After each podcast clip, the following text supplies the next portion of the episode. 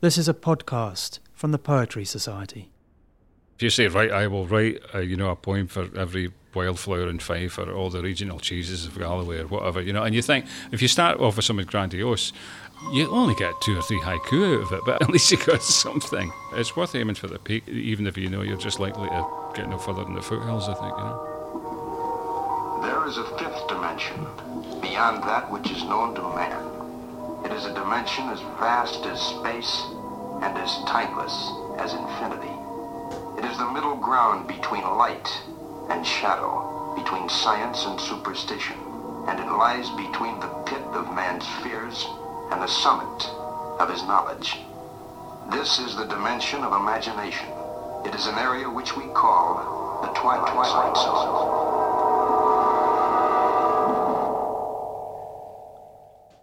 My name is Colette Bryce, poet and guest editor of the winter 2019 issue of the Poetry Review. I'm delighted to have with me today one of our finest poets working internationally, Don Paterson. Don Paterson is the author of Nil Nil, which was winner of the Forward Prize for Best Verse Collection, God's Gift to Women, winner of both the T.S. Eliot Prize and the Geoffrey Faber Memorial Award, and Landing Light, which won both the Eliot Prize and the Whitbread Prize for Poetry. Rain appeared in 2009, and the same year, Don Paterson was awarded the Queen's Gold Medal for Poetry. He has also published versions of Antonio Machado and Rilke's Orpheus, as well as two collections of aphorisms. Forty Sonnets, winner of the Costa Prize in 2015, zoomed in on a form that has obsessed the poet for many years. And a weighty tome or treatise on poetic process, the poem, lyric, sign, and metre, appeared last year. Don, welcome, and thank you for joining us. That rather long list of publications isn't even complete, but uh, you'd be forgiven if it made you sound a bit longer in the tooth than you actually are. You're not actually that old, a poet. I mention that because the poem we've published in the Poetry Review this winter, The Way We Were, features a character who is perhaps unreconciled to the aging self. Would you mind starting us off by reading the poem? Sure, yeah. The way we were. Having made the error of finally agreeing to lunch with Elle, what had it been, 23 years? Let's say the horror was mutual. That's a lie. She was still beautiful. Her shock was ill disguised, though. Thereafter, I stayed home. God, what I'd give to be yesterday's man again. I missed those long afternoons with a dead phone, with a martini that never seemed to shrink. I told Jarvis that I should not be disturbed, retreated to my den, hooked the shutters, and took up my station in what my wife used to call the loser's couch, the one with a built in surround, before she left with the dogs. I loaded up a bunch of psychogram loops, turned on the wall screen, and settled back. Initially, I confess, mostly with my pants around my knees, watching old drunken one night stands or those first dates when the two of you, still strangers, went further than you'd ever dare again. God, um, who was that handsome young buck? Though I worried about aging even then. Mostly the loops ran in 16K, and some had enough 3D data to front form VR so I could watch them with a headset. So much to see that I missed at the time. The couple fighting over money in the corner, the wood pigeon and the branch outside the bedroom, the flailing elm in the window, and the eight ball. And I could wind back as far as I liked. I recall when I was imaged last year, the nomographer remarked on what must have been the generally rapt quality of my attention, as if I'd known the day would come when I'd be doing nothing else. Anyone using the phrase making memories unironically should be shot in the head unless they only have a year to live and their kids are very young.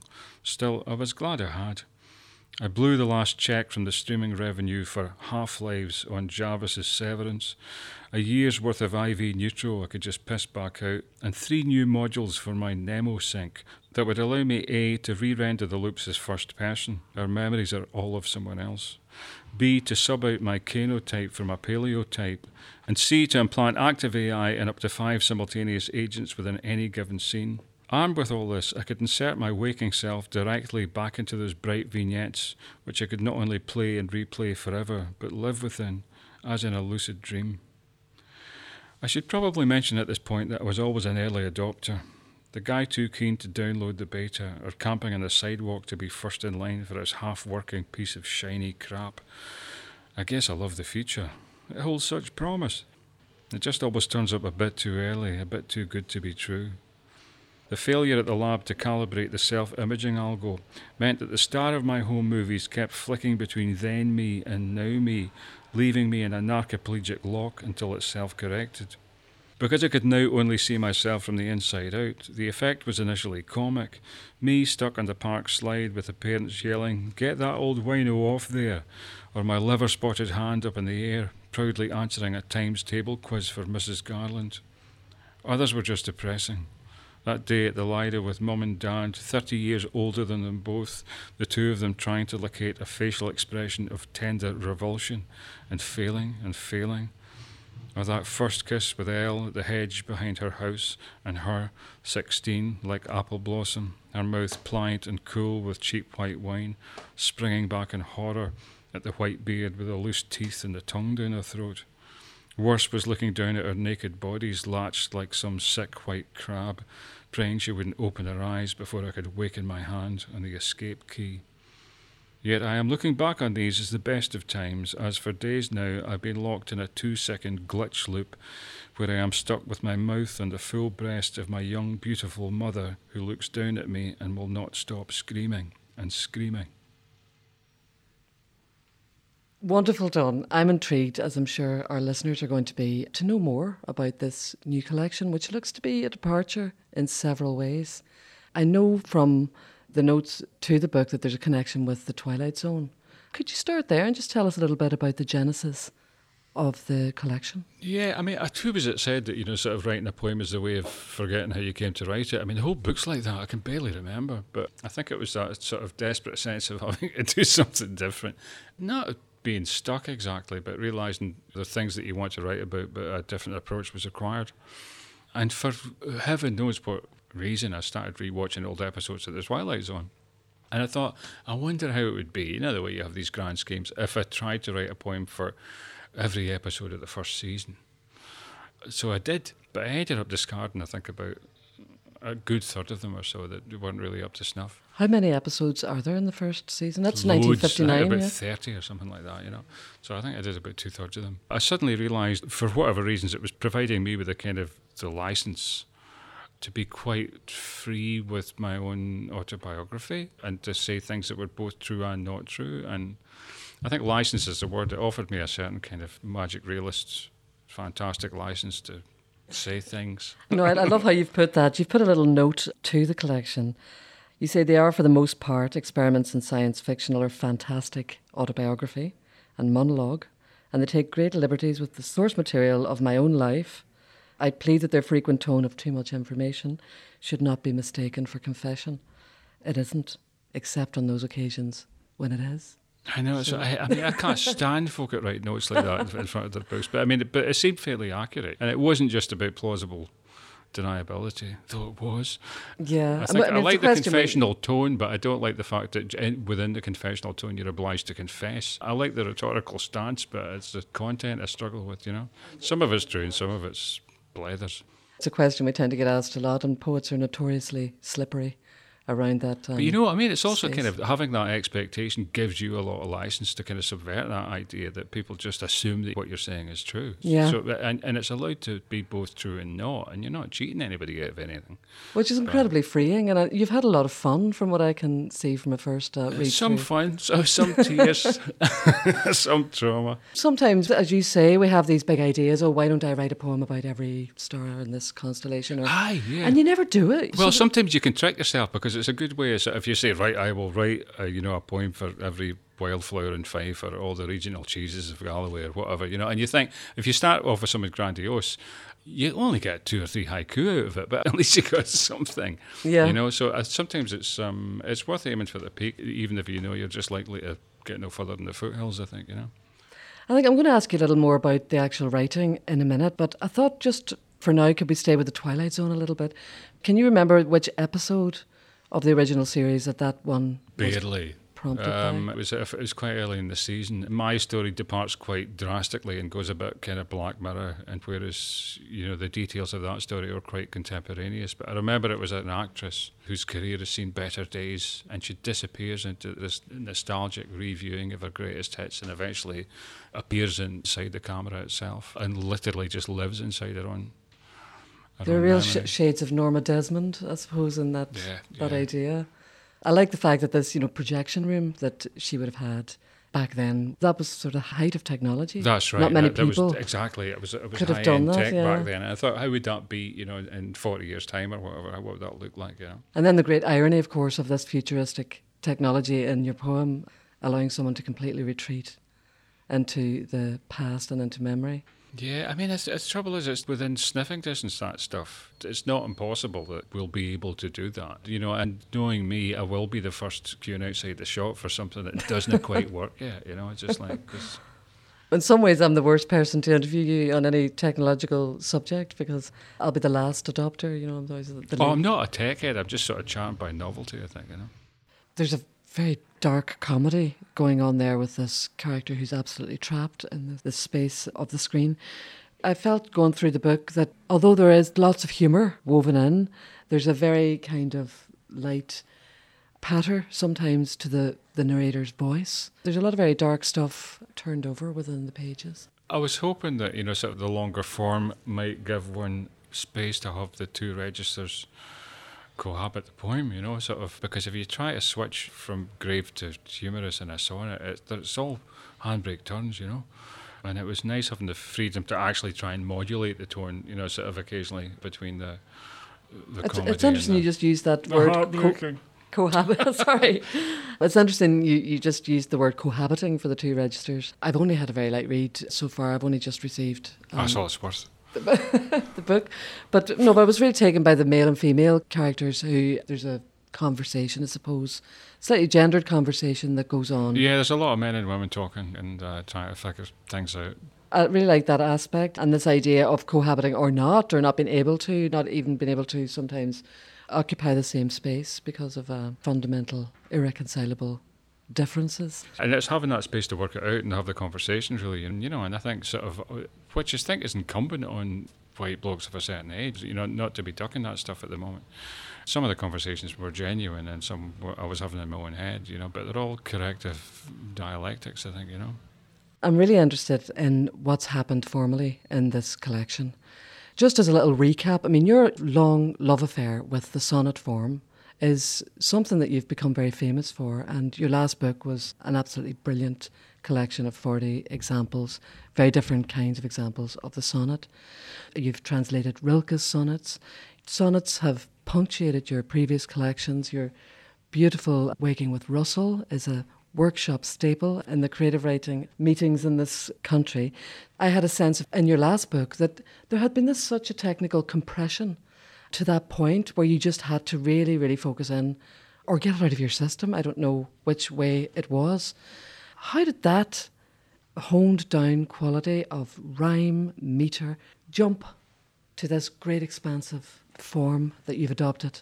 One might give the impression of being a lover of the sonnet form, but the reality was quite different. It was merely that the sonnet seemed to happen to one quite a lot, you know. And I do have a sort of interest in it, you know, a cold professional interest in how it's constructed. I like some of the things that the sonnet does. I've no feelings either way about the sonnet itself. But there are things that it can't do. And it wasn't just a sonnet, and having written that book of sonnets, it was that big technical treatise, and the last bit's about 300 odd pages just about meter when I'd finished it, I thought, you know, maybe this means I'll never have to think about this crap again. You know, I could just set it to one side, you know. Sure, I'll come back to it all, but I just needed to sort of reacquaint myself with what it was like to write spontaneously in order to get all that technical stuff out of my head. Can you describe or just say a little bit about the form that has ended up on the page? Sure, it's just a long line. I guess, you know, sort of vaguely taking its cue from someone like the C.K. Williams long line, which is sort of medically, it's not really a metered line, it's about as much as you can say in a breath. So it'll usually consist of three or four phrases, and they all run on. They all take up up to two lines worth of text, but it's so it's more of a breath length. It just seems a really a, a very kind of versatile vehicle, I suppose. Well, it allows you to say different things. I mean, it allows you to do things that have a lot of asides. It allows you to tell stories, you know, and it's just like, and it's hard to do either of those things if you're writing sonnets. obviously as a short story quality as there was to the episodes. That was another reason why it surprised me so much because even before your book of 40 sonnets, I think your book before that was Rain. And that had become incredibly metrical, you know, and very, very tight in the line and the meter. It's an unmetered kind of line that you're now working with in this book, and it suits the material so perfectly. I was just remembering from your book, the poem, how I think when you're talking about the prose poem, you do express some skepticism as to the kind of viability of the form in English. Do you want to say anything about the current trend for prose poetry, or what one critic recently has called the prosification of contemporary poetry? I, ju- I think everything works. You know, everything fails. It just depends what you do with it. But there are some pitfalls with the prose poem, and it's to do with the sort of what the concept of the prose poem implies that people sometimes seem unaware of. And one of the big problems with the prose poem is it has to, if you like, demonstrate its poeticity by sometimes being more poetic than a poem has to. Poems Yeah. can just be themselves, but unfortunately, a lot of prose poems, in many different ways, are quite strenuously poetic in a way that I find really frustrating. And I kind of nobody would ever speak like that kind of way, you know. And also, for really obvious mnemonic and technical reasons, they're not memorable in a line for line way in a way that poems are. They can't be. They can't hook in in the same way because they don't use the same mnemonic system. I agree with that. I find them harder to remember in the way that I But do. that's not to say they can't be fantastic. Of course Yeah. they can. I could name 10 great prose poems, but that's not. Yeah. Could be time for another poem here, Don. Um, Sure. Obviously, I'm not going to be able to give any kind of synopsis here of your book, but I can reveal that it opens with a death and it ends with a resurrection. And I thought perhaps we could ask you to read your poem about Mr. Death. I wasn't quite as deliberate as it looks, you know, ending with a resurrection, but I did kind of want him not to die in the end for a change. I've read things before that have uh, some sympathy for the character of death, but there was something that I did want to say about this version. Death. His trick, by which I mean the way he'd convinced you of his earnestness, was to actualize at some random and unpredictable post, unruffled, immaculate, like he'd been there all along vaping at the turn of the stairs, taking a leak in the adjacent stall, or turning round from the seat in front of the empty matinee, saying, Come on, we've been through this. And again, I'd get up and leave and mutter, I'm not ready yet. And he'd say, "I'm Okay, bud, see you tonight, knowing we all got worn down by this in the end. Before they kicked me upstairs, I used to work in sales. I still have a case of free samples and an eye for an easy mark. One day he was working through some genre cliches to keep himself amused, and I was closing the bathroom cabinet when I saw him at my shoulder. I shrieked. He cracked up laughing. I swung round, and we fell into the usual threadbare exchange. But I caught him running the back of his hand across my Pima cotton towels and sneak a sidelong look at my new Sonic toothbrush with more than just a casual interest. I noticed his Prada suit was a size too large, and his floral tea cologne was Tommy Girl, though it smelled pretty good on him. It was then I really saw it his weakness. I said, Look, look, I'll do you a deal. No deals, he says, you know that. Hear me out, I say. It's legit. Give me another 20 years and I'll kick you out. I'll be your go to guy. I'm serious. Knockdown rates. He said nothing, but the sweat was forming in his upper lip and brow. So I got out the case and I did my old routine. I told him I'm practically giving this stuff away. It was tough to see him so easily played, so easily reduced, so worried and frantic. Me pulling out one thing after another, him suddenly wondering if he could afford it all, patting his pockets, wondering if I took plastic, wondering if he had plastic, what plastic even was. His arms full of all the cool new things he wanted a black fedora, a snakeskin belt, the silk tie with a Mondrian design. But then realizing he was technically neither salaried nor self employed, a slave to his work, he'd always thought, but really just a slave, hand to mouth, hardly ever in the same town two nights in a row, sleeping on couches between gigs, everything he wore lifted from the closets of the dead, everything he ate, whatever the dead had left uneaten on the stove after he'd walked him to the car. All he wanted was a night off, a table at Cleo's so he could work through the card, and then go home to his own shit, some old jazz on vinyl, a valve amplifier, a good espresso machine, and a workout bike, and maybe a wife and kids too in time. But whenever he thought of them, or rather what they'd talk about round the big TV, the kitchen table as he made his famous chili, or the school gate after hockey practice, all he could think of was him delivering the bad news as usual. The worst. Daddy, what do you mean? I must leave with you now. Don't think for a second that death loves his work. Even though I couldn't stop, we both knew there was no way he could pay for any of this stuff. I was holding back the tears for him. Who wants to see their own death fall to such a two bit hustle? In the end, I gave up. I hugged him. I said, It's okay, it's okay, I'll go with you. Just give me five to get some things and say goodbye to folks. And he was fine with that. And so innocently grateful when I really did come back, carrying a near new pair of brogues, a couple of good shirts, and a nice blue jacket that I reckoned would fit him well. And I could see in his eyes that over the years he'd lost more than a few of us this way to this old play, and each of us had cost him like a life. Thank you, Don. The theme of death that weaves in and out throughout the poems in the book. Could you tell us a little something about that? As has been pointed out quite rightly and critically, the books tend to be a bit death obsessed, but I always think, well, it's the same with every bloody poet, you know? And I think it was Billy Collins that said, you know, death is what gets poets out of bed in the morning, you know? I think it was partly because I was indirectly addressing a whole bunch of death and horror that was going down over the last year and a half in my own life, trying to find a way that did it uh, at, at a slant rather than looking at it directly. And also sort of themes about redemption and renewal all of which are actually predicated on there being a death of the self first and what form that could take. Then there's a real sense of renewal, I think, in, in this book. There's just such a sense of play and, I don't know, kind of letting loose.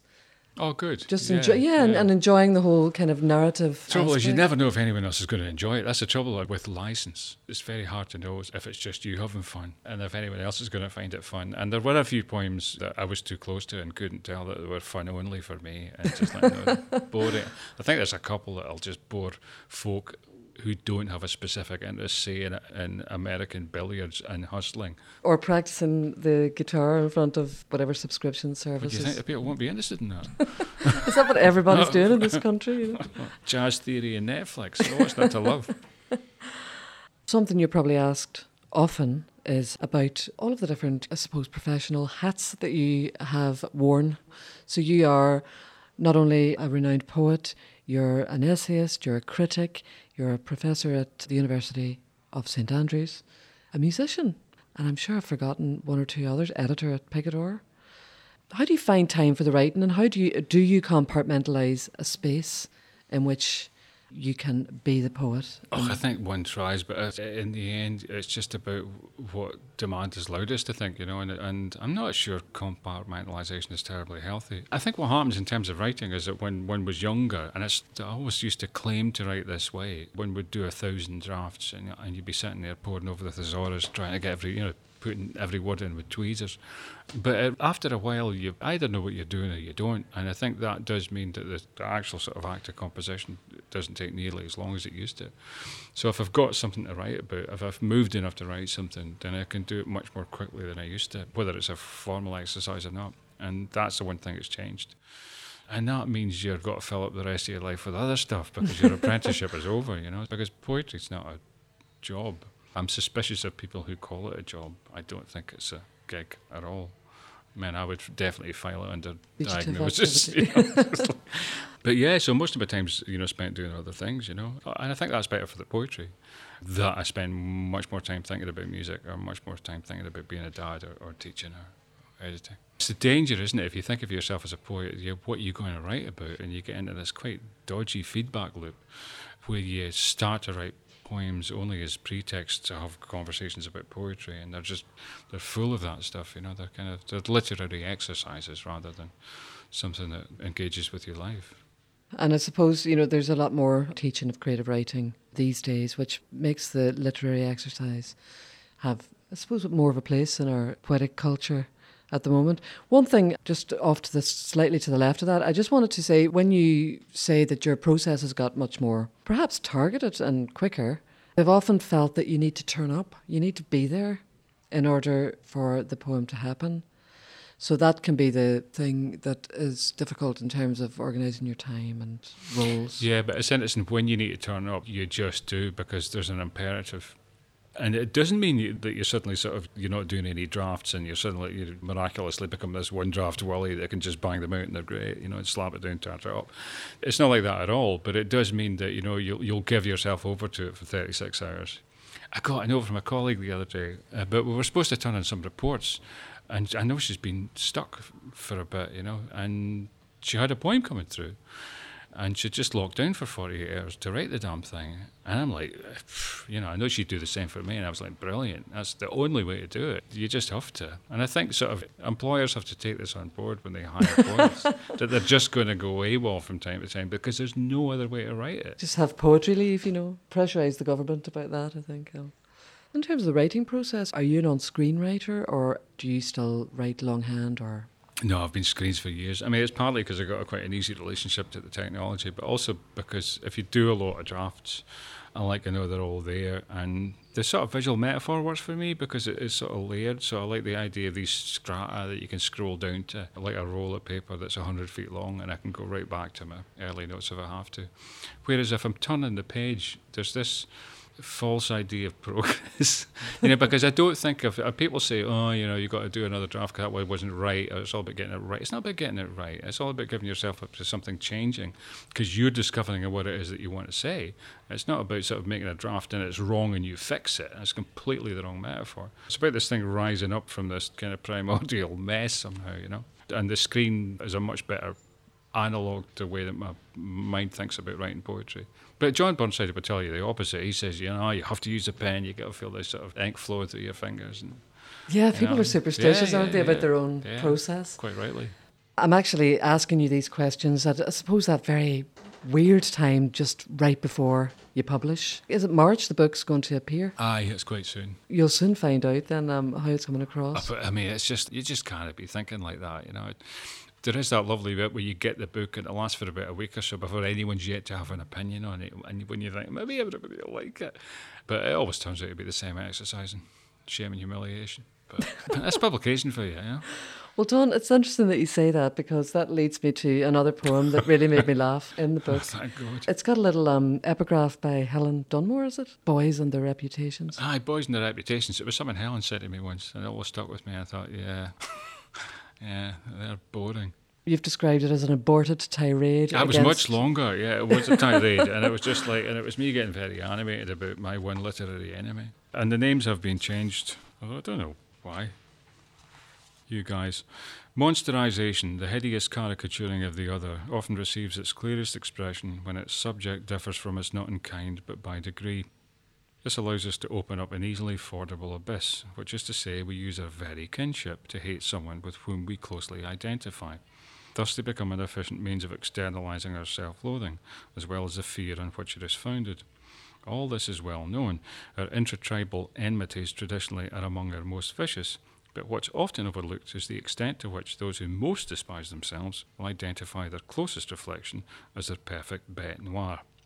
For all that I have forsworn hatred, I am often animated by the hatred of others for me.